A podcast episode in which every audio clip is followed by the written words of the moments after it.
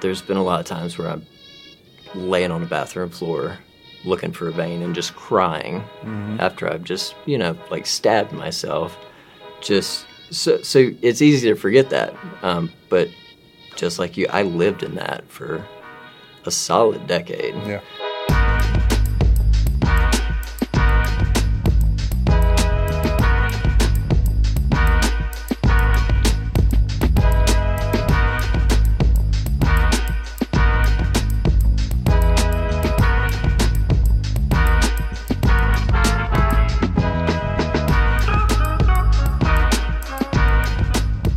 Is the I Am Redemption podcast, and today I would like to uh, introduce a very special guest. He's one of my best friends in the world, Lance Risher. Um, Lance and I uh, got tight right. we met right before quarantine, or right as quarantine was happening. Yep. And you know, neither. I think we would both say neither he nor I are the type of people just to reach out to some perfect stranger that we have no idea who is. Um, I think Lance had saw something about me on social media or online and and took the leap and reached out. And so uh, it was quarantine. Everybody was scared to come out of the house. And so he and I ended up meeting. We sat down and we thought it was going to be a quick little 15, 20 minute conversation. I think three hours passed. And at the end, we were both like, let's go. What are we doing? And so we've been riding tight ever since. Um, so I'd like to introduce my boy Lance. Lance, you want to introduce yourself? Tell him a little bit about you. Yeah, I appreciate it. Um, yeah, man, I'm really happy to be here. Sorry it sorry it took so long, but we're here. Right. Um, yeah, I mean, like you're saying, it's it, you know now that that's not my character at all. Like I'm the biggest like, oh my my business, you mind yours type person when it comes to like meeting new people. Right. Um, so yeah, it was really, uh, I guess, serendipitous that sitting around bored and, and just a friend of a friend is like, oh, have you seen this dude? Um, like, no, I haven't, but now I want to meet him. Um, and, and so yeah, I think I, I slid in the DMs and and we, we met at Town Lake and, and yeah, um, not what I was expecting, but you know, through all that, like we're sitting here. Yeah. Um, I was just happy that somebody else was brave enough to reach out, and uh, when everybody's sitting at home scared, and I was like, I don't, "We're gonna be outside. We're good." Yeah, yeah. Um, and I'm glad a you were part of that. I figured you might be just based on like the pretense, but yeah, we uh, we found each other at a good time. Yeah, Yeah. for sure. So So not too many people, dude. Stories within the recovery community or just life in general raise my raise my eyebrow. You know what I mean? I think both of us we've heard it all before, but I remember meeting you and some of the stories I started hearing, I just remember being like, "Yeah, there's no way." And then I would come to find out, yeah, there was a there was a definite way. You've had a wild journey, dude, and it's been a it's been a blessing on my end to be part of that journey somewhat here towards your your latter years with it and everything like that. But do you guys do you want to give uh, give everyone some context to where it all started? Um, yeah. So, so I'll just start from the beginning. So I'm from Mississippi, uh, for better or worse. Um, you know, it's the typical like, I guess typical to you and me, like sad story, like oh, family wasn't, you know, together, like grew up poor. Um, so yes, all that's a part of it. Um, I, I think. So I usually tell people like there's uh you know like are you born an addict or do you become an addict like that kind of thing in hindsight i was i was an addict as far as behaviors like way way before i ever you know took a drink or like put a needle in my arm. Um you know just as a kid i was in out of the hospital i was the kid that's like setting stuff on fire or like you know jumping off the roof. And there still to this day there's just this innate thing where like uh, of course like i'm aware that the stove is hot and you're telling me um, but i'm still going to touch it. Um, you know not not necessarily to find out but just like you know that that yeah it touches that thing in me you know um, so in hindsight it was natural like you know there is the nature versus nurture like some tough situations just life shit um, that further steered me probably down a darker path once it got started but Yeah, man. I mean, as far as is that part of stuff, I, I mean, I started early. Uh, dad, much like yours, like mom and dad split up when I was probably two. Uh, you know, some different stepdads, stepmoms in the mix. Um, and, and, my dad, he till this day, like you know, he drinks. He's an alcoholic. Um, you know, so as far as drinking, I probably drank my first beer when I was like five years old. You know, just as I'm like, oh, that's it's funny that the little kid's drunk. Right. Um, but you know, learning what I've learned and like same same you learned. Uh, that that's not healthy. It's not normal. Um, but it, it, was that's how it happened for me. Um, you know, I had I had a period of like single digit childhood age where like I wouldn't say shit was like stable, but it, it was good. You know, for we'll say like five to ten maybe. Um, things were seemingly normal.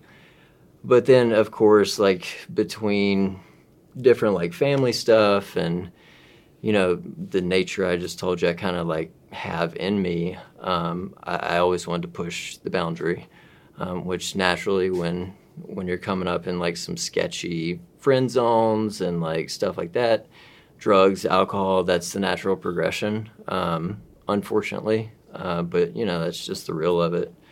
Um, so yeah, I mean, 12, 13 was when I was like becoming like a a drinker. Um, I probably I, I, probably experienced like my first alcoholic withdrawals at like 15. Um, you know, where I'm like drinking, going to school. Of course, there's like smoking pot, all that stuff. But like, you know, I the stupidest way it could have happened. Um, not that this determined my fate, but probably steered me in a particular direction was I was moving flower pots in my, my mom's backyard, and you know, just there's 10 or 12 of them. They're huge. Um, so, on like the fourth or fifth one, I just kind of pick it up, back snaps, it's, you know, herniated disc. Um, and so I get put on this is prime opiate epidemic. Like it's happening, but no one knows it's happening. So it's a, a free for all. I got put on 180 30 milligram Oxycontin as a 15 year old. Um, so shame on the doctors, but like at the same time, like I had or should have had like some, you know, guidance right. that that's not the move. But uh, I would argue that I had kind of like an affirmation that that was the move. You yeah, know, the, doc- the doctor gave me it's okay. Yeah, for yeah. sure. Um, and and then you throw in like the, you know, the family dynamic that I was living under. Um, it, it wasn't. I, I always put it in context for myself and for other people when I'm like talking about it. I use my nephew as an example. He's in that like 15, 16, uh, you know, kind of age, and he's like the most sweet, innocent, makes good grades, like does what he's supposed to. Um, and I think about like like the fucked off things I was doing. Mm-hmm. Um, at 15. Yeah, well, at 15, and then like a professional um, giving him like a handful of OxyContin. Right. Like, this will make your life better. Right. Like, you know, it, it's knowing what we know today, like in general, like the general public, like that's of course that's not right. You know. Um, let me let me ask you real quick, if we could. So, what you said about you know, I don't know if you feel the same way. I feel our stories align in so many areas. The for me, you know, I grew up and, and I looked at my dad like he was Superman. He was he was in good shape. He worked hard, um, but he doesn't have the same gene, the same addict gene that I do. You know, I mean, he does, but I grew up idolizing him, and I watched him party hard. You know what I mean? And so it only glorified that to me. And then, like like you're saying, how your your drug stuff escalated so quickly. You know, I, th- I think you and I are in the same when like there was as soon as I would do this drug that was made out to, you know, weed or, or alcohol that was made out to be so bad to me and I did it and it was just like, that's it? All right, what's next? And it just like shot me up the ladder.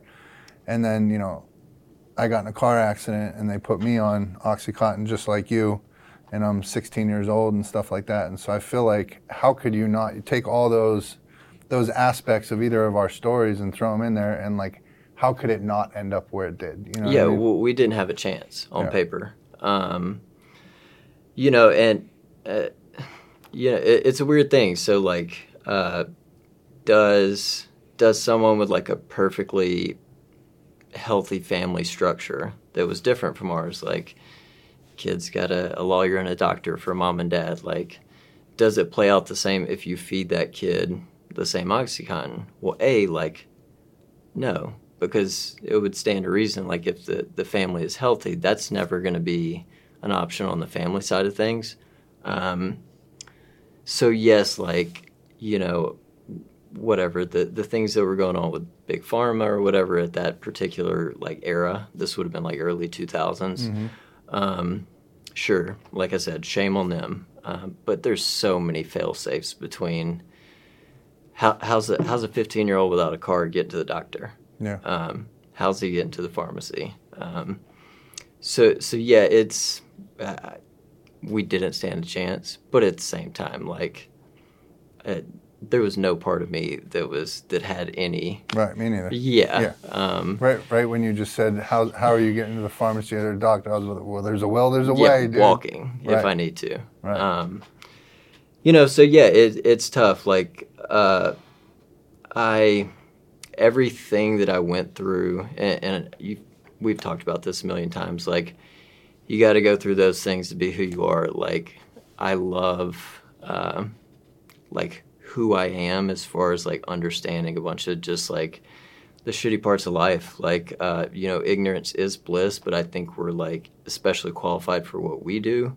Um, but just as like having a realistic look at the world, you got to go through some shit. Mm-hmm. Um, and so I don't, at no point was like any of the stuff that happened enjoyable, but it's like that's my arsenal of of knowledge, lived experience, like hard times.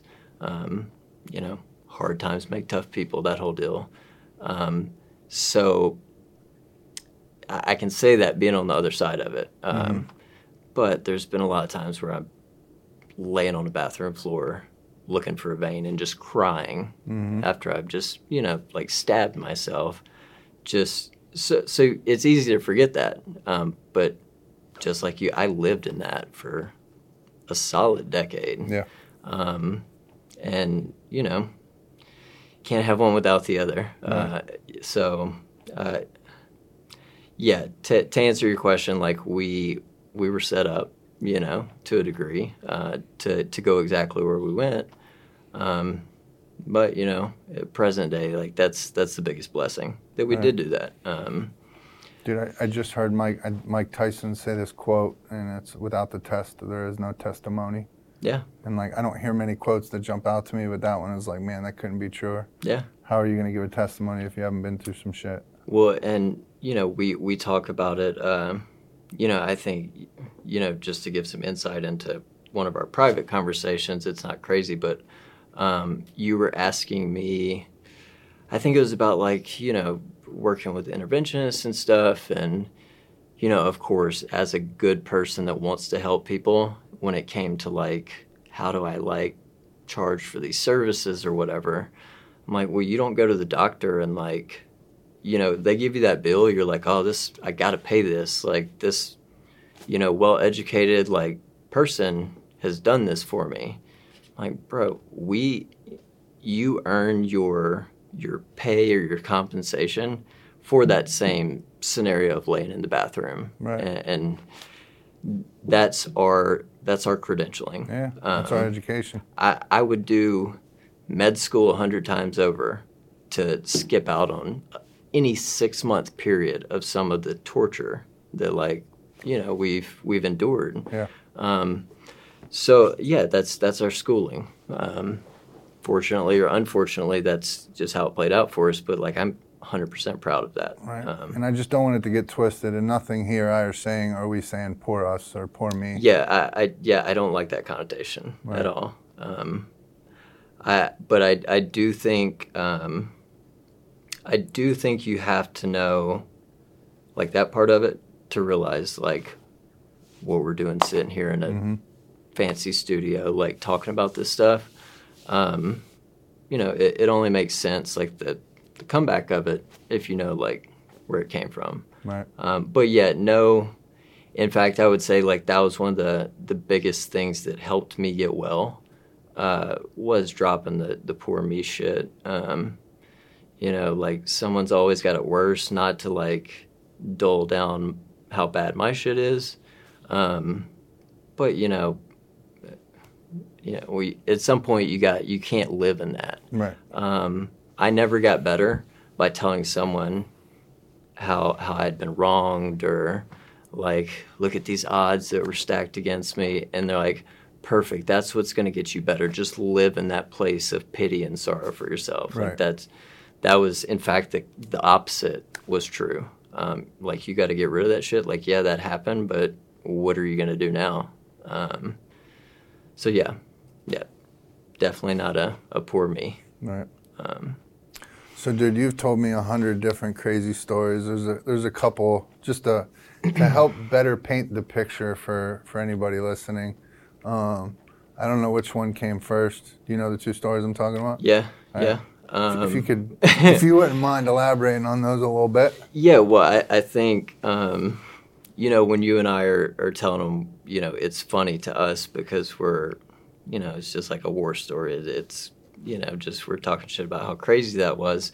Um, but I think for people that aren't familiar with, like, the severity of of addiction and like how much it, it has a hold on you, um, you know, the, those same stories that we laugh at uh, could give some real insight to people. Like when the mom that can't understand why her son just like can't get sober or uh, you've been locked up 10 times like why do you keep doing the things that are getting you locked up? Or the mom that you know can't get her kids back from cps because of it.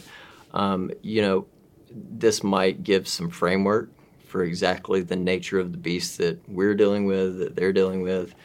Um, so so one of them so just to provide context for this one um, when i went to college uh, up at Ole miss my mom she got remarried like my senior year or something uh, for a second time and she moved to houston briefly.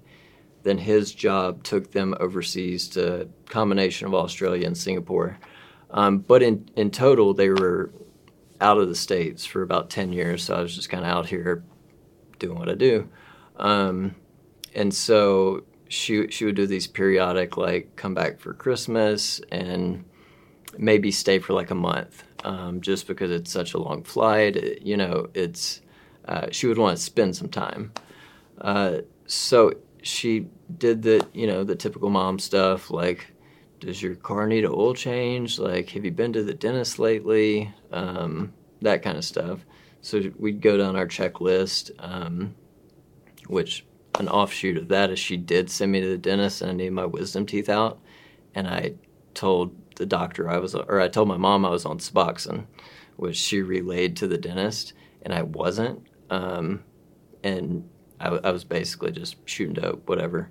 Um, but because of the pretense of that was my story for her to like think I was like doing something about my drug addiction, um, I, I got my four wisdom teeth cut out while awake with no pain medication because he said the pain medication wouldn't work because of the Suboxone. Um, so yeah, I just sat in a chair like this and just got my teeth cut out. But I knew I was getting Percocet after anyway, so it's like whatever. Um, that wasn't even the story I was Right, getting to. right. um, That was a good so- build up to it, though. Yeah, yeah. Um, so to go along with that, um, you know how it is. Like you wake up in the morning, um, you're either feeling sick or waiting to to start feeling sick. So my first waking thought is like, all right, let me throw the text out. Let me make some calls. Like, how am I getting money today? Um, so that's how every day starts. Uh, so Just, just to give some brief context, when you're on opiates, you can only go so long without them. So Right, once you've right. gone to bed and slept six, eight hours or whatever, usually by the time you're waking up, you're already deathly ill, and the first thing you need to do is get right. Right. And, and beyond that, you just at a a very core level want to get high. Too. Yeah, yeah, yeah. for sure. Um, so, uh, so there's a routine that you know you build around that. Like you know which gas station you're meeting homeboy at. Like you know you know the the playbook for the day. So in these periods where my mom would come back from overseas, like that would totally disrupt that that flow. Um, so it was like maybe when she says she's going to see her friend, I can sneak over, get this, and like get enough to like I don't have to because it's very apparent to a normal person like why are you going to the gas station 12 times in a four hour period Right. um, and, and so because of that what kind of what you just alluded to is like inevitably like that that's disrupted uh, the schedule of it. I start getting sick um, i don't want to out myself as like what's really going on it, which is me shooting heroin. Um, so there's like a survival mechanism built in. If i can if i can keep people from knowing this about me i can take care of it and and nobody will be any the wiser. I'll just magically have the strength to not shoot heroin. Um, nobody will ever know what was going on and and we're all good. Um, so as a part of keeping up that that kind of ruse uh, you know i i would always feign these like stomach pains which i was having stomach pains but i was attributing that to some phantom gi thing i was suffering from.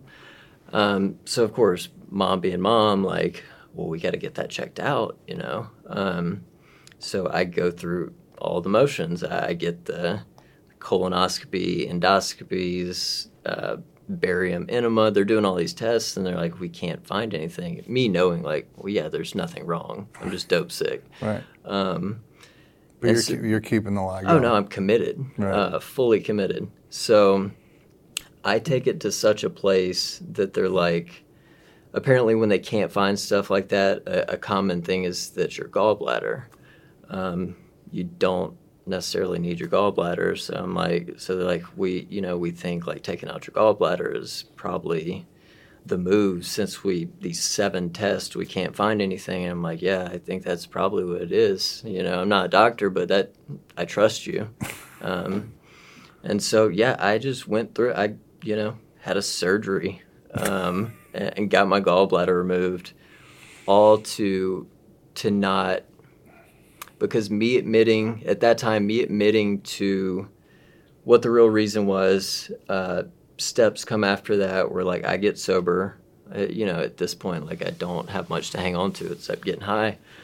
Um, so yeah in my mind if i keep the ruse going i get to keep getting high and that keeps me in my delusion of like i'm going to take care of this at some point. Um, but yeah i you know had an organ removed on behalf of not giving up on that. And um, you know they wheel you out when you've had anesthesia or whatever. And so i had driven myself to the hospital um, and you know they wheel you out sit you on the curb while your ride pulls up. I just told them that someone was pulling the car around. And as soon as i went back in i just walked to my car and just drove like still spun out on like the anesthesia and Yeah. stuff um, because i had a 30 count script of percocet burning a hole in my pocket that they had sent me out with. I i went directly to the cvs a couple miles away and they filled them right there on the spot. They'd been like called in um, and i just i just ate the whole bottle of you know on the Right. spot because that's that's not holding a candle to my normal intake Yeah.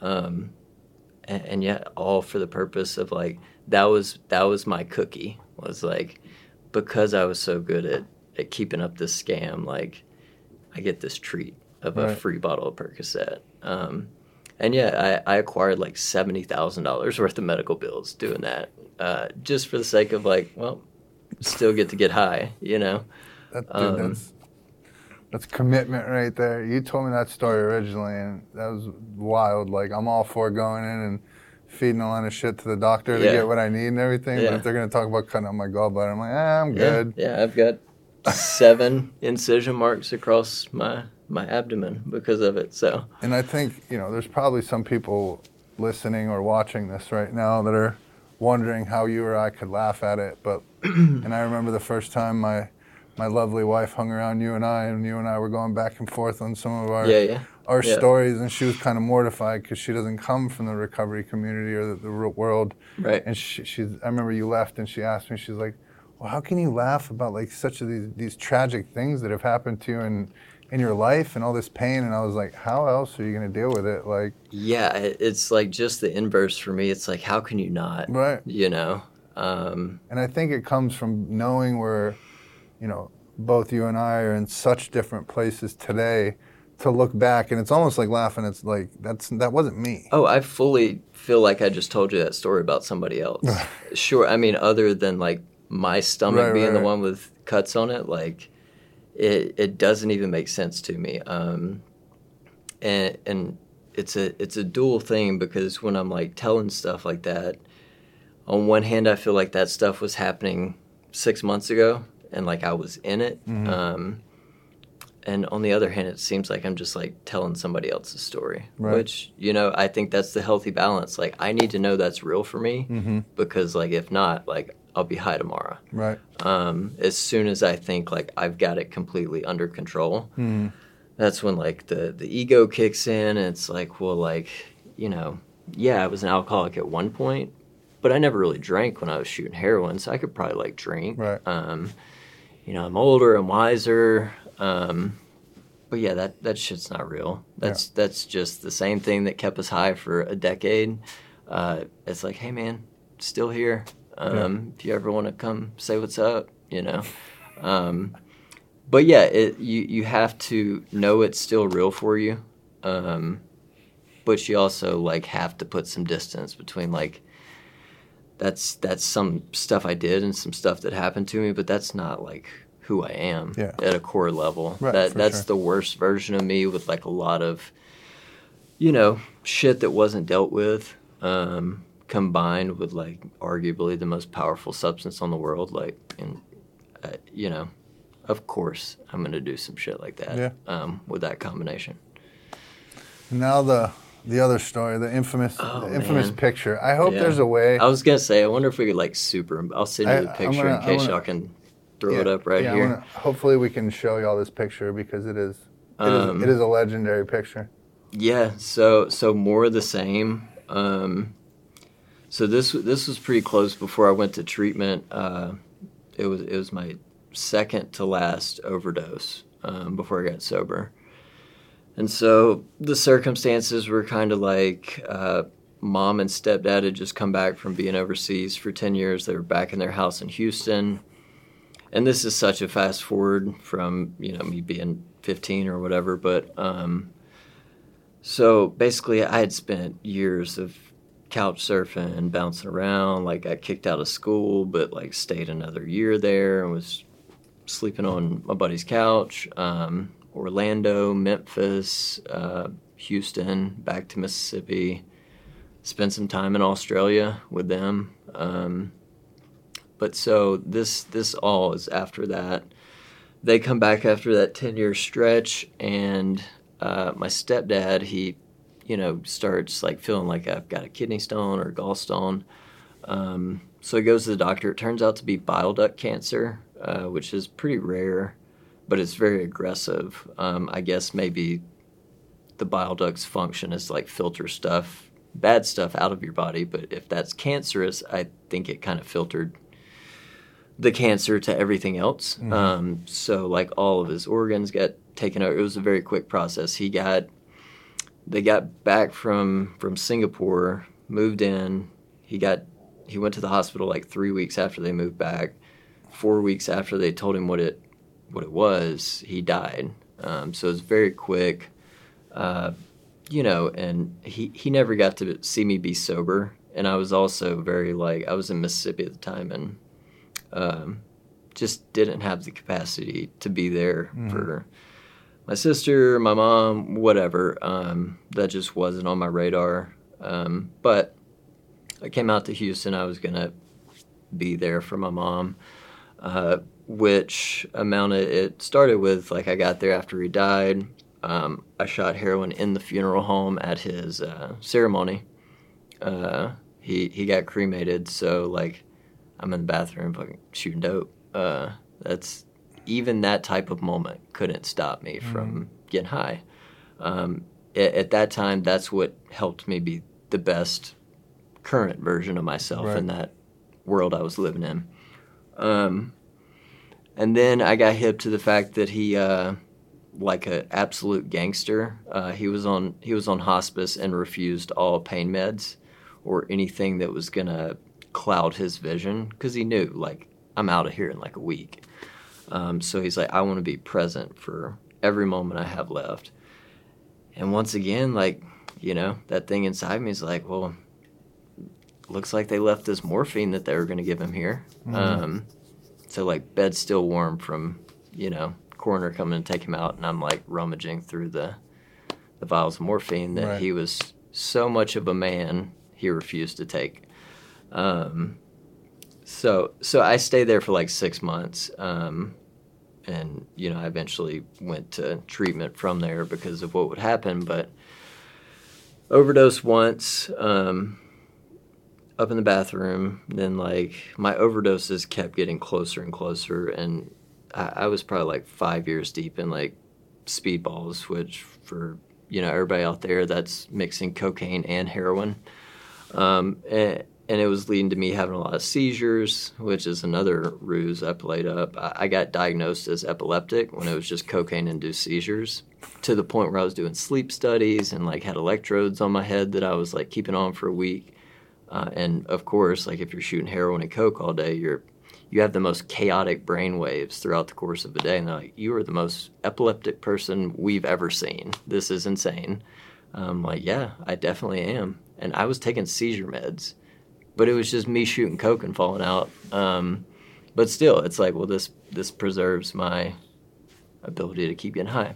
So um, within that, I uh, I was in a place of when I'm like getting a shot of whatever together. Um, of just kind of eyeballing it, like, man, this seems like too much, but like, it, if it is, and like this is what takes me out, like, it's not the worst thing that could happen. Like, I'm living in the worst thing that could happen. Right. Um, so I was pretty committed to like, you know, not like suicidal, but like very okay with dying. Um, and so I even had a ritual, like as soon as I get the plunger down, I would kind of uh, get rid of the evidence. My parting gift was going to be that, like, when or if I die from this, at least I've saved my mom or whoever that finds me, like, the mental image of the needle still being in my Right. arm.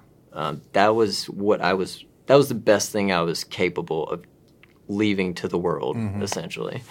Um, so, on one of these given instances, I had a bunch of cocaine, um, and I, I was already like in a psychosis. But sitting down on the bathroom floor, up against the door, after I had locked and unlocked it ten times because I'm just tweaked out. Uh, and so I've got this thing in my arm, and I, I I'm pushing it. You know, I get about halfway down, and my brain's like, "Oh, I fucked up." Like, and by the time that thought occurs, I've pushed it the rest of the way down, and so I just uh, it, it, tunnel vision, like I'm looking through a toilet paper roll, basically, and it it was different from like other experiences I had had. So I'm like, all right, maybe if I stand up, that'll that'll help, uh, like circulate things. And I tried to stand up, legs couldn't get underneath me. Um, you know, I fell into the shower, uh, you know, just banging around, and it was the most like uh, just a complete loss of motor control. Um, I couldn't get my hands or arms to do anything.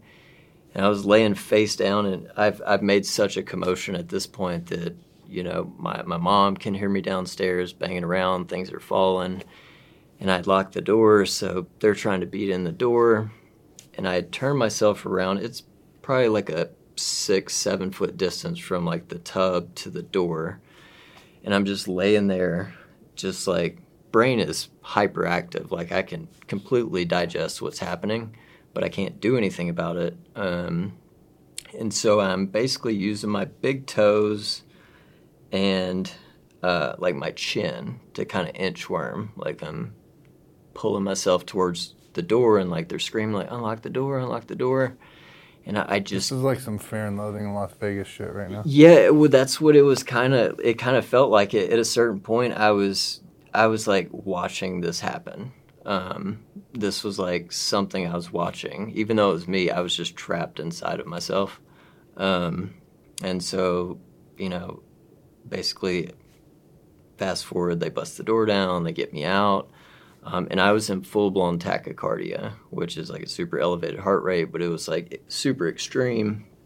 And so my heart rate got up to like 270. Um, my blood pressure when they took it, which is 20 minutes after this all happened and the paramedics got there, it was at like 250 over 190, which a couple things are going to happen. Your heart's going to explode. You're going to have an aneurysm. It's like which one's going to happen first, kind of thing. Um, so because of my blood pressure, my heart rate, I had started bleeding out of my eyeballs. Um, and you've seen the picture. I'm literally, it's exactly what you think. Like there's just tears of blood coming out of my eye sockets because uh, it just can't go anywhere. Um, so they go in my neck, give me what I can presume is like a tranquilizer of some sort to just plummet my my heart rate. Um, and and this is so that's wild enough. But this is the follow up to what we were talking about earlier. Like I will do anything to get high. I, I will steal from you. I will steal from everyone you love. Like I'll I'll do anything. Mm-hmm. Um, so, you know, I'm in the emergency room and still keeping up the ruse of like, oh, crazy seizure back there, huh? You know, and it's just like it, like I'm the only one who believes my shit at this point. Right. Um, but you know, they come in, they want to give me like a, a urine test and stuff. I'm like, oh yeah, I'll get that to you my wheels are always turning on how to preserve this. And so I, I, take it in the bathroom, I stomp violently on that, that pee cup, and I get all the shards together. I pull the bag out of the little small trash can, I put it under it, and put the bag back in. I, I come back, and the nurse, of course, comes back. Oh, did you get that urine sample for me? I'm like, oh, yeah, I gave it to the, the other nurse. And she's like, what other nurse? I was like, the one that, that came by and got it. I, what do you mean? Um, and it, like got an attitude, like I'm not peeing again, you know. Right. Um, so they didn't have any documentation of what was in my system, uh, you know, and I, I got out. Um, my mom was there with me the whole time. Um, so this is where the sickness of it is, uh, because I got to such a place where it would take me 30 or 45 minutes to like find somewhere I could like get a, you know, a Right. vein. Um, and so I had I had done that whole process prior to like shooting the coke that got me to the hospital, and so like I said, they had to go my my neck here um, to to like give me the the whatever to bring my heart rate down. Um, so I remember walking out of the ER and I was I was genuinely excited that they had left that there because I'm like, oh man, when I get back to the house, Now they gave you a roadmap. yeah, they they've already X marked the the spot for me. Like if they could find it with a butterfly, like I'm good. Yeah. Um, and I just proceeded to get just as high as I just did. Um, nothing about that pumped the brakes for me. Right. Um, a- and, then you know after that, like I overdosed one more time about a month later, and that's when I finally asked for help. Just as clear as it was coming out of the hospital the time before that I was not gonna do anything other than get high again. It was just that clear that like, man, you're dying, um, and like you got to do something different. And I, I asked for help as soon as like I woke up in the hospital from that last time. Um, but yeah, I, I, I we've got a million of those. Yeah. I, I don't want to like completely, uh, you know, it it won't translate for some people watching, but like once again for those people, that's more to explain like the. The, what you're up against as a family member if you're just like why can't i just like tell you to get better like Right. that's what you're up against um, Yeah. Yeah, dude, that that definitely paints a picture, and you know, there's, you know, I've never been on the other side of it. I mean, obviously, we work with people. Right. Um, I've only been the addict, but uh, but there's, I mean, there's a reason they, you know, I hate quoting the big book, but no human power could relieve our, relieve our sickness, dude. There's nothing. My mom, my sister, you know, nobody. It's gotta, it's gotta come from me, and everybody else. Everybody has their rock bottom moment where they feel it's like, I, I can't do this anymore, or I am gonna die, or whatever like that. I, I wanted you to tell those stories just to be able to paint that picture, but I didn't want to. Is there anything else about your journey that I, I didn't want to skip over in the timeline? Is there anything that you feel has some stub- substance that you wanted to talk about? I mean, man, it's. I, I think it's just uh, any anything that happened between you know that first beer at five, seven, eight years old, whatever it is, to that last overdose. It it's all just part of the same storyline of like that thing that we got in us. Um, that uh, you know, I hate to say this, but like you know, people that see like addiction and stuff, they're like, drugs are the worst part of your life. There was a lot of times where I mean, that's why I did drugs. They worked every time. Mhm. Um, you know, so like when you're They were there for me when everybody else wasn't. yeah.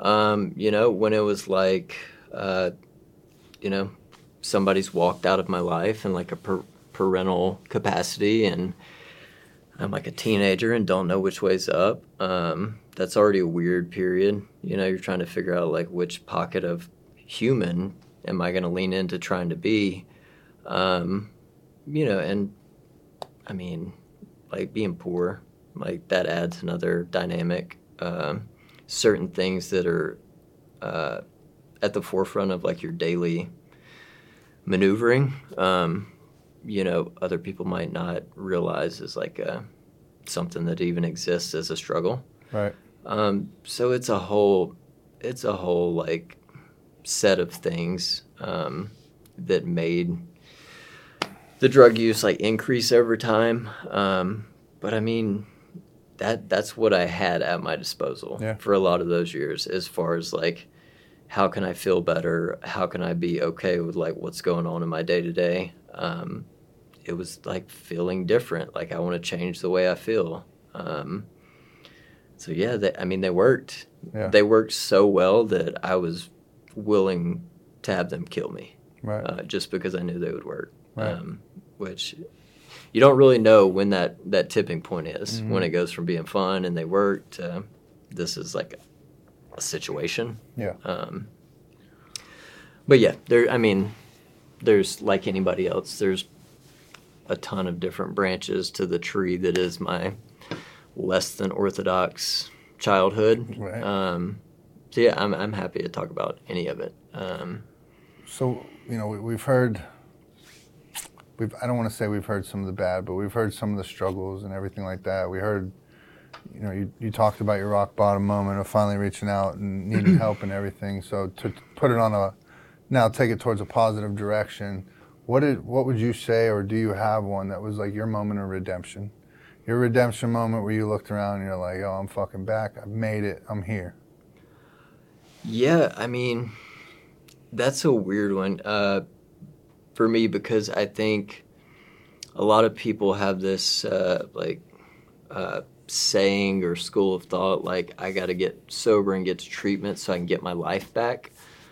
I, I didn't have anything to get back, you know, um, and whatever I might have had that existed from that prior life, like I didn't want back. Um, some very minimal, I guess you could say, good stuff, but like nothing worth like chasing and going back to. So I mean, I think I don't know if there was a moment where it was like, you know, like fuck yeah, I'm here, like I did it, I beat this thing.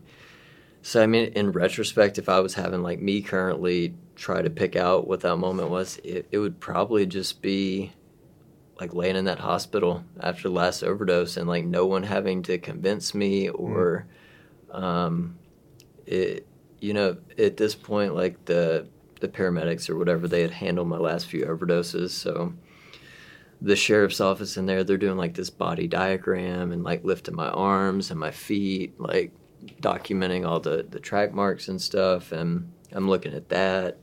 Mom's here crying once again you know fresh off some narcan like i'm just looking at this like bro what are you doing?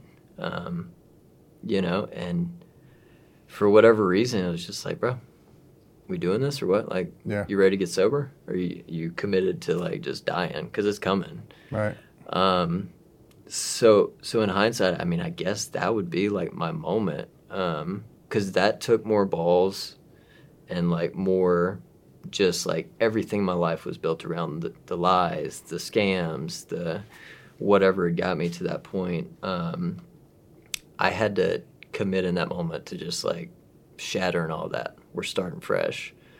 Um, and, and that's that was a bigger like I don't know more respectable or difficult or however you want to categorize it like moment in my life than anything I've done since. Right. Um, there's cool stuff like we've run our races like that's those are huge accomplishments like I never did any of that before. Um, you know like being good to people, holding down like a, a good job, which I also get to like help people every day. Those are great, but like none of that happens without yeah without that moment. So I guess that's it, dude, that's know? good. That's good. You know, most most people, myself included, would would give some accolade that I've had in in sobriety. You know what yeah. I mean? But to go and take it back to the root of where it all started, that's I like that a lot. And uh, I think I redeemed my former yeah, self with yeah. that. And you know, you brought up the races. I would, uh, man, it's it's rare in life you come across somebody who's of such the the same mindset as, as you and I, and I think that's why we, you know what I mean. That's why we got tight quick. But you know, I, I, I met you, and you had just. I thought for sure you you would run a half iron. You did a half Ironman basically with a broken back after a very right. tragic car accident. Right. Uh, 18 wheeler hit you, and you still went out and did it. and I remember you telling me that story when I first met you, and I was like, "Oh, this is my kind of dude right here. Like, by any means necessary, we're gonna get this shit done." And then I can just remember calling you, and there was never a time ever where you you back down from anything. Like I don't even know that you were running much at that time, and I'm like, hey man, I'm gonna go run a 50k this weekend. You want to go? You're like, yep, I'm in. And then you know we we ran our races and we went to our runs, and we would meet before work and go run hills in the you know the the midsummer heat of of Texas and all that, and just. Yep. You never blinked an eye, and then uh, you know we, we got into the gym, and dude, there's not many human beings on this earth where you know, we met every day for multiple years. 4 a.m. we work out. Sometimes we'd have to we'd have a drive for work, so it's like, oh fuck it, let's meet let's meet at three. And like to your eye, like we didn't blink an eye. We never bitch, complain, or anything like that. I was more excited for those workouts in that time than than anything. Like, and it, it just felt so good to find somebody. Uh, Same. Of, I mean, like minded, like mindedness. Yeah, I mean, like I, I think our whole thing started off you know, with with that meeting. Um, and yes, same same give and take from my side of things. I'm like, oh, this dude like does cool hard shit. Um, Andy used to get down like I did. Um, perfect. Like I didn't think there was many of us out there. Um, so the you know like always being willing to uh, jump into something like that, like hey, you want to go do a 50k? Of course. Are you in running shape? No, absolutely not. Um, but like I'm I'm confident that like this is in shape. Yeah. You know. Um, so there it's with the with the with the shit you've been before that. Yeah, like this is fun. Can a weekend, yeah, yeah, yeah, yeah. Like uh, pain, I'm familiar with. I've always had like a threshold for it. Um, so yeah, I there's of course like the the ego part of like I want to do a challenging thing and do it well and like um, want Shawn to see like I'm about it. But I came out of uh, like came out of treatment and worked through treatment with this thing where like my best friend I grew up with he had died from an overdose a couple weeks before I ended up going to treatment. Um, and so I came in with like this reoccurring thing of like uh, who am I to not show up to that group or who am I to not like go to this meeting with the kid at the sober house who doesn't have a car um, and I do. So it's kind of like uh, I don't I, you know it's like guilt and guilt tripping myself but using it for a positive mm-hmm. maybe there's some psychological stuff going on there but it's like you know who can't run a 50k is your boy Matt like you know, and yeah. everybody else who's like didn't get as fortunate um, as we did in living long enough to get to treatment, um, it actually working. Uh, you know, so there there is a little bit of like chip on my shoulder of like I'm doing this for the ones that can't kind of thing, mm-hmm. um, and I use that to like 4 a.m. workout. Like, let's go. Yeah. Um, you know, and of course that's like the starting point. But yeah, I mean, it evolved into like that's our medicine for the day. Yeah. Um, yeah. Dude, I, we have the same philosophy. I think we look at it very similar and same philosophy. My my boy Corey, who who passed away, who they talk about in the Yeah. in the documentary and stuff like that. Like, you know, if if if I was honest and and had to say that there's you know higher power, if there's a heaven, if there's all that or whatever, like my chip on my shoulder was like I I feel like I failed him. So everything I do now is to show you know to show him that it wasn't for nothing or that he could be proud of me or whatever like that. And so it's the same thing you're saying is like he can't, so I can, and so I'm gonna. Um, Yeah. Same, same exact shit. And I, I've got kind of a little metric, uh, it, which there's no way to count it, but so I believe that my buddy Matt dying uh, two weeks before my last overdose, that played a component when assessing myself in that hospital bed. And like, you know, of course, like your boy just died, Yeah. you're back here again. So in a lot of ways, I say that like his death helped get me to treatment. Um, so now I also look at it like he wasn't just a dude that died from the same thing a bunch of other people have and are and will in the future die from. Um, but he got me to treatment. So it's like every person that I help, you know, stay sober, get to treatment, come back from a relapse, like that's something he's done. Um, I'm doing it like, yeah, as like the guy that's doing it, Mhm. but I don't exist in that capacity Right. without the pretense of like him being my guy. Mhm. Um, and, and I've talked to his mom about it and stuff. Like, just know, like, his his passing is not in vain. Um, I will make sure of it. Um, so yeah, that's that's another like I think a healthy chip on my shoulder. Yeah. You know, um, you know. What, so through all your your whole crazy journey, everything that's brought you here today, can you look back and what do you think the most valuable lesson that you've learned has been? Oh man, I'm sure there, I'm sure there's a ton, but if you had the Yeah. first one that comes to mind. I mean, just like uh, it, it sounds simple, but like just just show up. Mhm. You know, um, like guys that we used to work with, like I would always tell tell them that, like new in sobriety, um, showing up is probably 70, 80 percent of the shit. Yeah. Um, you know, if you can show up on time to that thing, whether that leads to somebody respecting you more because like your punctuality or you don't want to go to that recovery meeting, but you just show up. Um, you might say or hear that one thing that either you or the next person need to hear in that very moment. Um, yeah, a, a lot of stuff takes care of itself if you just show up and and you know put your head down and, and do what needs to be done. Um, I, I that's a big question, so I don't want to dull it down too much. But I mean, No, it's good. It's been that simple for me. Right. Um, and, and you know, I've never had any like, man, am I doing the right thing? Do I really want to be sober? That stuff has never entered my mind just by showing up. You know, just kind of blacking out and like, hey, this is the path I'm on clearly. Um, so with what I do present day, what I've done in the past since getting sober, like it, it's all been kind of predicated on that. Dude, and that's I mean that's good advice for anybody. It doesn't matter if they're, they're Yeah. an addict or not. Yeah. That's for everybody that wakes up and their alarm goes off and they want to hit the snooze because they don't want to go to the gym. Yeah. They don't want to get up and go run. They don't want to do this. They don't want to go to work or whatever. If you just show up, man, like that's that's the hardest part is just showing up. yeah, people see that, and it's just giving yourself more opportunity to like do the right thing. Yeah. Yeah, I mean, showing up to the gym, you're gonna get in better shape. Show Right. up to work, your your boss is gonna remember that you're the guy that shows up. Right. Um, whatever it is, you know, showing up for the your bills. yeah, showing up for the kids' baseball game. I didn't have that, and I know how big like my my dad or whoever not showing up. I see what that did as far as my lasting impression.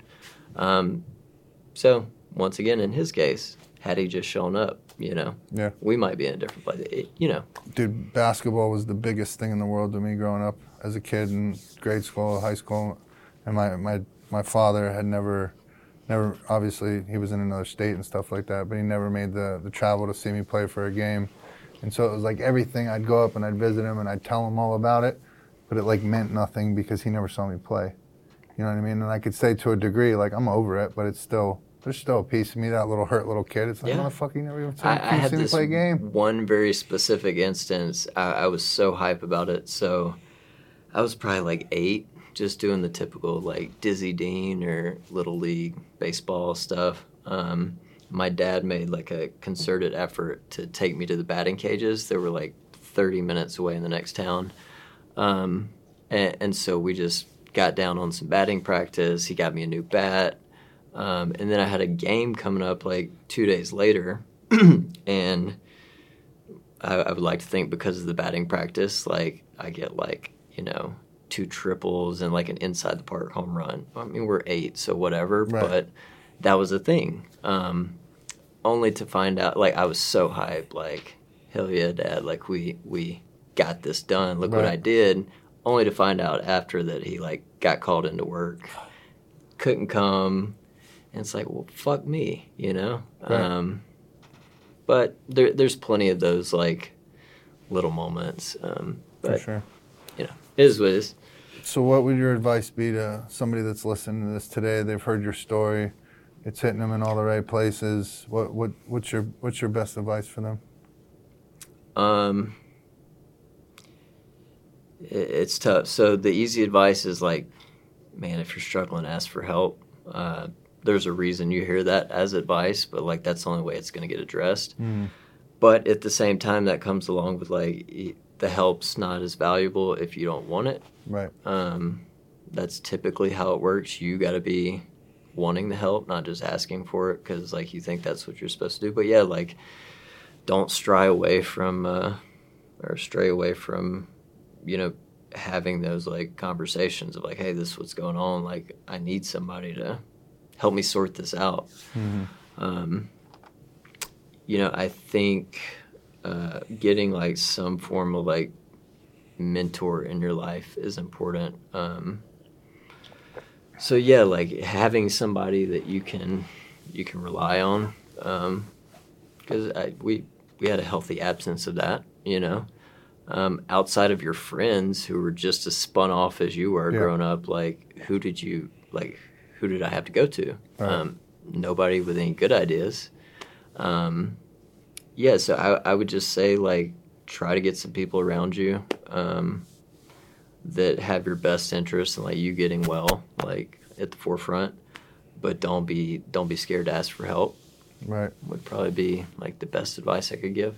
Yeah, that's I've, I've said it before on other podcasts, but that that would be my my advice is is being careful about who you choose to surround yourself with. Like Yep. to think you're gonna surround yourself around with a bunch of drug addicts or a bunch of people breaking the law or a bunch of people just not living life the way you really want to live it and you don't think you're gonna end up Yeah, the same way. You're gonna be the outlier in a group. Yeah, yeah. Um, My my stepdad again I've said it before, my stepdad sh- show me who your friends are and I'll show you who you are. Yeah. And so Yeah.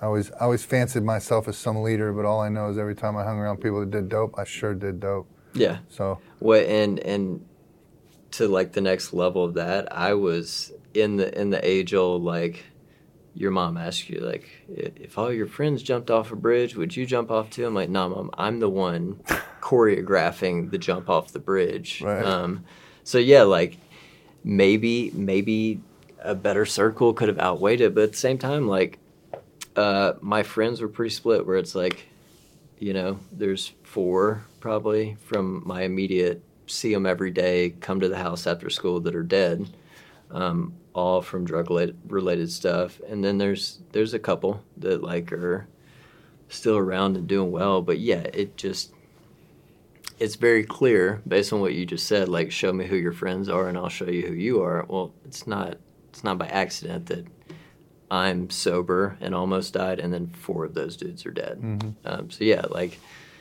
with the mentor stuff or like the friends you hang out with, um, yeah, it's super important. who uh, who do you draw inspiration from? Whether that's someone you know personally, someone you see online, social media. Who do you wh- where do you go for inspiration? Who are those people? Uh, you know, there's probably different like categories of inspiration, I guess. Um, the quickest way to get me into like a get me in my feels and like harp on like my passion is like seeing the dude uh, like Michael Block was this guy that uh, just a club pro that just competed in the PGA Championship recently, and like seeing someone like that, like complete underdog, like his day job is is at a golf course, and he's like competing with these high level professionals at one of the biggest tournaments in the world. Like, I love that story because I think it it parallels like my stuff. Like, obviously not to the same degree, but just like the dude that's not supposed to be there, um, that's getting a shot. Kind of, uh, I like that. Um, but just day to day stuff. Um, you know, I'm maybe not necessarily like inspired personally, but it makes me feel hopeful for like the world at large. Uh, these dudes that are like coming to treatment, honestly, um, and like seeing that you know people are, are like capturing that lightning in a bottle mm-hmm. that I had, um, and like starting that because I mean I, I spoke about what a big thing that was for me to ask for help. Yeah. So I relate to that, and it, it shit's hard. Um, so like I'm, I'm, I'm happy. It, it fills me up when I see that, um, and that's why I do what I do too. Um, and then yeah, like I mean between you, Shaylin, and like Corbin, and like our like close people around us that are like go through some shit, and you know, um, for the most part, are are on the other side of it, like building off of it. I, you know, it's never to be LeBron James for me or like Jocko. Um, you know, j- that's not where my personal brand yeah. of inspiration comes from. So yeah, I mean, more of the the common person that's like really doing the stuff. Yeah. You know, um, not for the gram, if right. you will. For sure. Yeah. All right, now we got some we got some fun questions ahead. Oh, first, oh boy. First one, you're walking out tonight for the heavyweight champion of the world, UFC. What is your what is your fight song? So so we've talked about this a little bit, and I go back and forth because um, you know me, I like to break it down like, uh, you know, what's the circumstance, what's the fight, that kind of thing. But I think what I always come back to is like I'm a soldier, but Pac. Like, it, it just it's the hardest way you can come out. Right. Um, yeah, that that's got to be it for me. I, I could give some better like secondary options and stuff, but it's it's that for you sure. You can never you're, you can never go Cue that right now. Yeah. what um what role would you say that fitness played with your your mental health and your recovery? Man, it was big. So, you know, I there is the mind body spirit approach to not just getting sober, but just to like being well in life. Um, so I know that's real already, but um, I think it gets overlooked when we're talking about like getting sober. But just like you, I mean, you had your experience with it. Same for me. Um, it's been huge for me uh, for a lot of different reasons. When I came into treatment, I had beaten my body up really bad. Uh, you know, I, I had some stuff that I feared would be lasting even after I got sober long term. Um, luckily, most of it's resolved itself, but you know, I got all this like world class like clinical therapy and dudes that you know could quote the big book front and back, and like I soaked all that up. But then you know when I when I get out of treatment, like I know all this great stuff about myself, about recovery, but I still have these open track marks on my arm. Like I still have heart palpitations from when I was bleeding from my eyeballs. Um, like I need to address this on the same with the same intensity that I did the other stuff. Um, and, and, you know, it was good at doing that part of it for me, but then it had the byproduct of like, oh, I'm still like I'm still a junkie up here, so like I need to place this energy somewhere, and there's no better thing I could have done than like, okay, I've never done a triathlon, like let's see what that's about. Um, I've never been a runner uh, you know, but it seems like it'd be hard and it would kind of scratch that itch. Um, so on so many different levels, it's it's been super impactful, and you know, it's a part of my day still. So to give a little bit of context to this next question, um, Lance is probably the best golfer I've ever come in contact with. Um, I've seen a lot of them.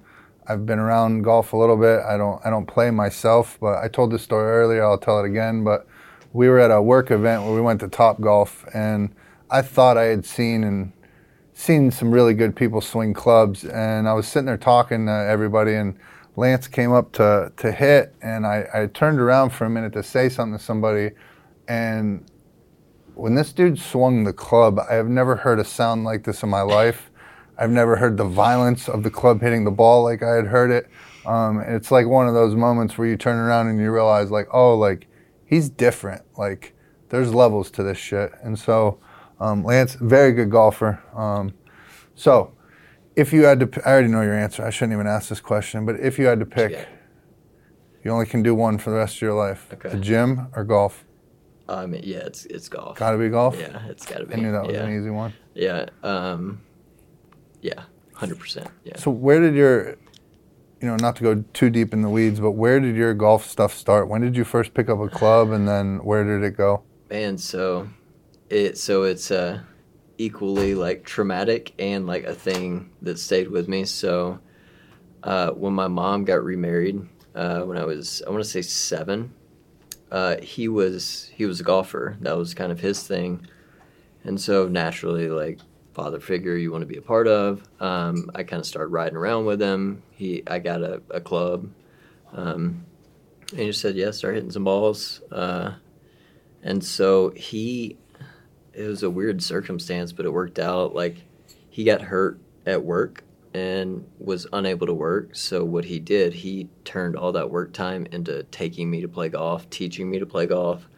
Um, and like the dad aspect was great. Like he was the one like we can talk shit about mom, you know, and it's just between the boys. Right. Um, so that's where it started. Did you Um, already have like natural talent to golf, and then he just like I had, never, polished I had never touched a golf club. I was football, soccer, baseball. Um, you know, just being a kid that Yeah. was, you know, athletically gifted on some levels, and, and so it translated. But it was the thing that it was very difficult. Um, and like I was like, you know, I can run faster than that kid. I can throw a baseball farther than that guy. Um, but I like this is just the golf course sitting in front of me, and I got to go do it well.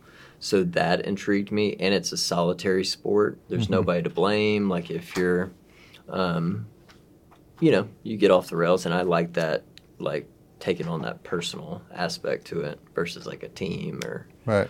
um, but yeah, I just kind of I bear down on it, and I mean, I got to a point where it's like 10, 12 hours a day at the golf course, uh, which led me to like a fast track of did well in junior golf, high school golf. Um, you know, got got scholarship offers and stuff. At some point in there, um, my mom and him got divorced, which was a big blow for me hmm and it trickled into like he was the one that was taking me to tournaments he was the one to tell me to like your friends are your friends are fucking up like come to the golf course with me Mm. so i do feel like that was a really critical exit by him at a time when things were bubbling Yeah. on some different fronts because he would straight up like hey those dudes are not where it's at um, let's go to the golf course Right. so, obviously, option B, where like he's out of the picture, and I do go with the friends who aren't where it's at. Yeah. Um, that was how it played out. But you know, I went to went to Ole Miss, and uh, you know, was attempting to just walk on up there. Uh, I got kicked out of school like the first semester up there. But even when I was going to meet the coach during my campus visit, I took a bunch of ecstasy before I went to meet the coach. Like, like that's where I was at with it, you know. Um, but yeah, I, I played some mini tour stuff, done some Monday qualifiers on the PGA Tour, um, and, and my most current, uh, you know, I got into the sober thing and doing other stuff. Life happens, but my most current goal with it is shooting for next year's U.S. Open qualifier. Um, and in the meantime, obviously, like brushing up on some stuff and like getting back to it. But I want to put that into the universe because I say it all the time. I told Shaylin like that's kind of what I'm aiming at. Uh, Corbin, of course, but now it's like on record, so I'm held to it. Let's so the go. next episode, you will check in on how the U.S. Open qualifier Let's went. go. Yeah, you reminded me of a story. One uh, college visit I did, I was for basketball, and I go up there, and my one of my buddies went to the college, and so I was like, all right, I'm just gonna spend the night in his dorm room, and then I'll go meet the coach next in the morning. Yeah. And so like I'm so excited that I'm like going to basically sit down and talk with the coach, and they're Right. gonna watch my senior year and all that stuff. And so then I think it's a good idea to get obliterated, drunk, and snort coke all night, not I mean, sleep. You got to. Right. Yeah. And then so I go looking crazy, I'm sure, to meet this coach. And uh, he just wants to like sit there and shoot the shit. And so he starts throwing me the ball, telling me to shoot. And so I'm shooting threes. And I think I had bricked the first two. And he's like, Oh, I'd heard you were a shooter. And it just pissed me off that he thought I wasn't. Yeah. And so then I just like went on this run. And then I was the biggest asshole ever because he had like pissed me off and basically pissed my only opportunity away Yeah. just Yeah. because he doubted me for a second when I come like, in looking know who I am. yeah, Yeah. hungover and strung out on yeah. coke. Yeah. Um, so me and you vibe out on the hip hop shit all the time. Yeah. Want to ask you, who is your top five alive? Alive. Um. I mean, I. It could be your favorite, not who you feels best, but who's Okay. your top five Okay. alive favorite? Um, so I got I got to put Jay in there. Um, he doesn't get the respect. I mean, he does kind of on like lists and stuff, but like people don't. You know, I I'm a huge Jay Z dude. Yeah. And like, Next level catalog. yeah, for sure. Um, so, you know, he's on there. I won't do it in numbers. I'll just do hypotheticals. Um, Everybody puts their own twist on this question. Yeah, yeah. Uh, so I mean, it's got to be. So him. I mean Benny, even you know, he's new, but like you can't Yeah. deny it. Uh, If it's your favorite, it's your favorite.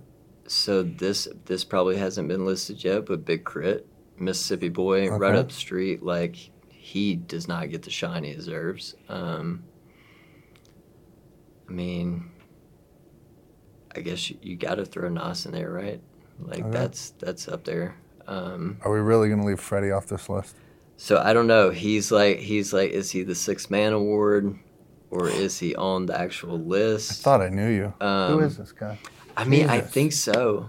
It's so hard, but yeah, yeah. Freddie's No, on don't there. go with Freddie. You weren't going to go with Freddie. Don't well, go so with him now. Freddie. So I was on the fence about like, Now we're getting to the real part of the podcast. yeah, yeah. So, yeah, yeah. It's it's it's got to be yeah. It's Freddie. Okay. Yeah, I feel good about that. All right. So But Big K.R.I.T., like, you need to tell people he's on the list. He should be on your list. I've never heard you talk about him, but lyrically, like, I mean, he's cool. I just don't hear much shit from him. I know he's When's the last time you put something out? he's too good to make music. That's it. Just wouldn't be fair for anyone else. Yeah, yeah. All right. I got a, I got a couple uh, couple words for you. I just want you to tell me the first thing that comes to your mind. Oh boy. All right. Loyalty. Necessary. John Daly. Legend. Legend. Brother, I've never see a clip of him that I don't love. Oh, he's he's the greatest. He's yeah. he's so anti everything. He is. If you went and got a dude off like a construction site, personality wise, Yeah. like that's, and you give him sixty million dollars, like he's what happens. right. What's Yeah. his What's his shit? Uh, Cokes or isn't it? Yeah, he drinks like he'll drink like eighteen diet cokes and a round of golf, um, like four packs of cigs. But he was a big gambler. Like, yeah, he's.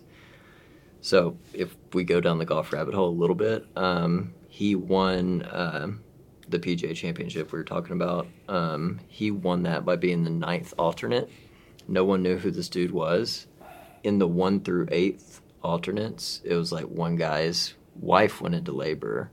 One guy missed his plane from wherever. Uh, one guy stubbed his toe, whatever the deal is.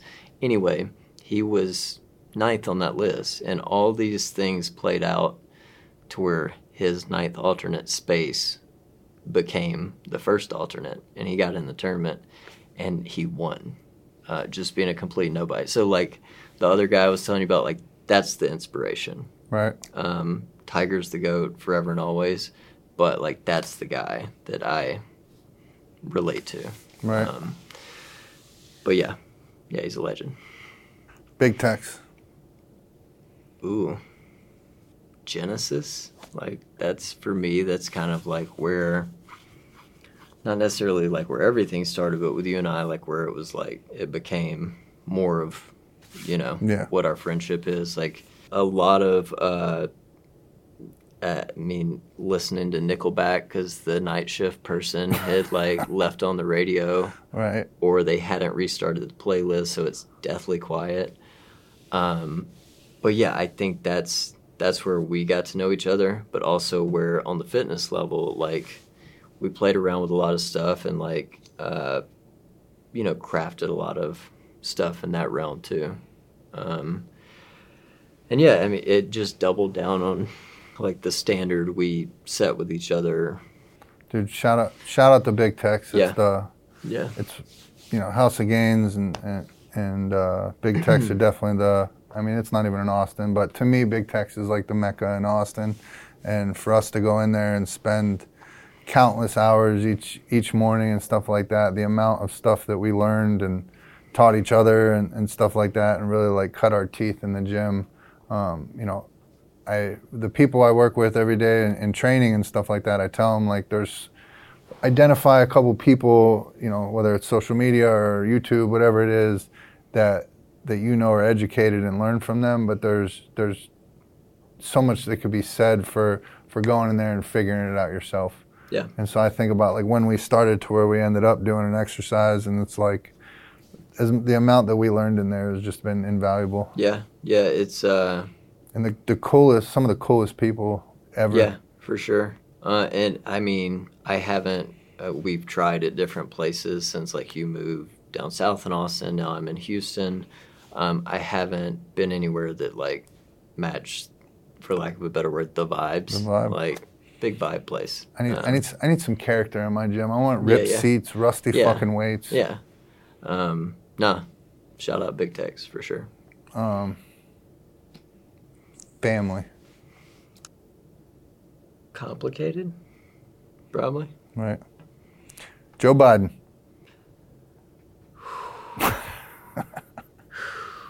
Uh, hopefully, my word can be memory, like a, a distant one to come. Yeah, Everybody's entitled to their own opinion. yeah, yeah. How do you feel about Donald Trump? Man, I'm not like I don't feel good about any of them Right. in general. Right, right, right. right. But I mean, He's fucking funny though. oh yeah, he's we at least get the entertainment. Yeah. Um, It's widely known that you you have some of the the worst taste when it comes to shows and movies. oh wow, Um, I think that's a fair assessment. I think widely known in the Livingston Um, household. anybody that says what it's not House of Dragons, what is it? Game of Thrones. Yeah, anybody that says Game of Thrones is not a good show is just yeah, that that was one of the worst like I don't know conspiracies perpetrated on the public at large that like they just told you the show was good. Um, everybody subtly just to themselves like, man, this show's not good, but everyone says it is, so I want to be a part of that. It's just not good. it's it's such a wild statement. But I, yeah, I'll, I'll get back to you on maybe some new shows will come back next time What would you say is your top three favorite movies of all time? Uh, I mean, Departed up there. Uh, Us Irish folk don't have many gangster films, so we got to cling to that one. yeah, yeah. While like a casino is kind of old and played out, like it, it is like the standard for that Mhm. type of movie. The town, they're they're like I said, they're all. The, it's very easy to peg my shit when it comes to uh, to movies. So what uh nowadays? What are you working on? What are you up to?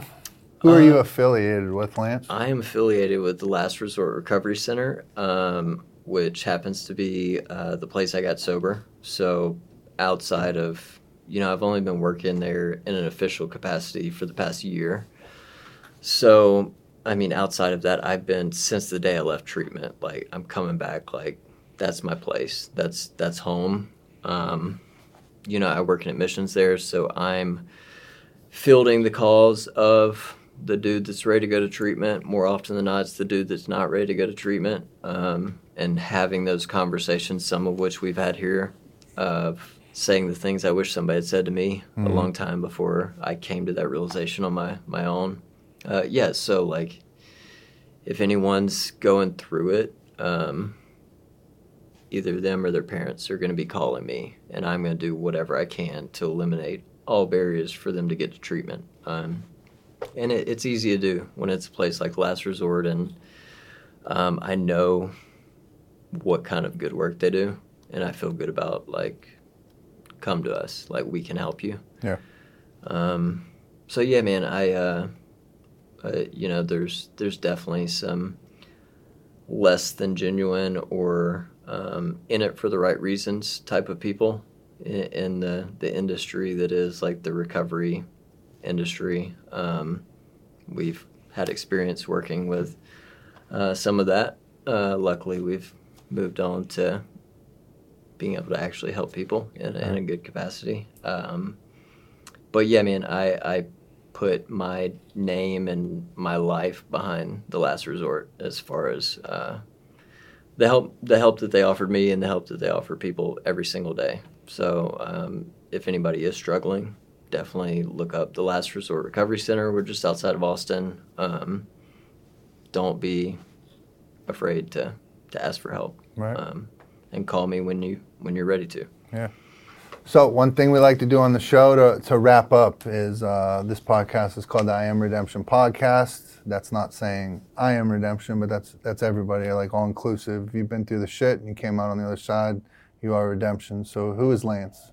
I am. I am unique. I am strong. I am disciplined.